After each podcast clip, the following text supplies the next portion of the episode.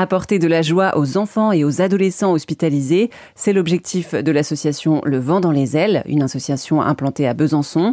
Les membres sont composés de personnel soignant. Ils récoltent des fonds pour améliorer la vie de ces jeunes à l'hôpital. Caroline Vergon est la présidente de l'association. Sa mission première, c'est de promouvoir le bien-être des enfants qui sont suivis dans ses services. Ça, c'est la mission assez générale. Et pour atteindre cette mission, en tout cas pour aller dans le sens de cette mission, il y a différents objectifs qui sont visés. Améliorer euh, le cadre, le cadre des soins. Euh, on va voir à travers euh, différentes actions.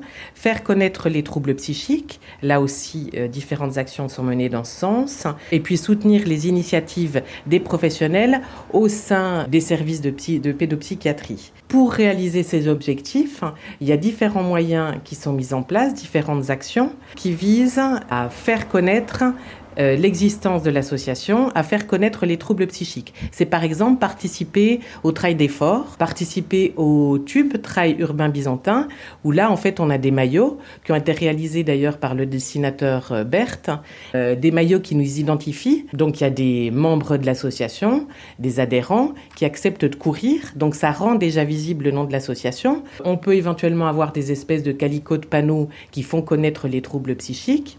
Et puis, ça peut être l'occasion aussi de récolter des fonds. Par exemple, euh, pour le, le trail urbain byzantin, les coureurs donnaient leurs kilomètres à l'association et en fonction euh, du nombre de kilomètres, il y avait euh, un montant qui était accordé aux associations concernées. Il y a certains mécènes qui se sont aussi tournés vers du vent dans les ailes. Par exemple, l'association Kiwanis qui offre des baptêmes de l'air à différentes associations. Et il y a des enfants du service et des adolescents plutôt qui ont pu faire euh, leur baptême de l'air dans ce cadre-là. Euh, donc là, non seulement ça fait connaître l'association, mais en plus, il y a un bénéfice direct euh, pour les enfants et les adolescents qu'on accompagne. Et puis après, grâce aux fonds qu'on réunit, eh bien, on va pouvoir construire un certain nombre d'actions. Euh, par exemple, il y a des ateliers cirque euh, depuis euh, deux ans à destination d'un certain nombre d'enfants et d'adolescents suivis par les services de pédopsychiatrie. Également, chaque année, au moment des fêtes de fin d'année, on essaie d'organiser un spectacle pour les enfants.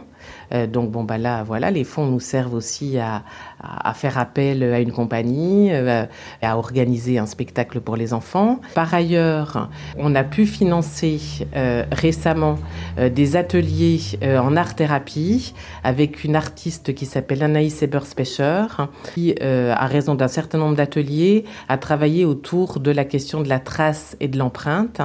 Donc les enfants, les adolescents ont réalisé des œuvres encadrées par elle. Ces œuvres ont été présentées dans le hall du CHU, par exemple. C'est une autre action. L'intérêt, l'intérêt des actions culturel de ce type, le cirque, l'art, peut permettre, peut être un moyen parallèle, alternatif, euh, un mode d'expression en fait pour les, euh, pour les, euh, pour les jeunes. Et puis ben, c'est de l'énergie qu'on va mettre quelque part. Et puis c'est, vu que ça se fait en groupe, c'est aussi des relations sociales qui se construisent avec d'autres. Donc il y, a, y a pas mal d'intérêt à toutes ces actions. Pour en savoir plus sur l'association Du vent dans les ailes, rendez-vous sur erzen.fr.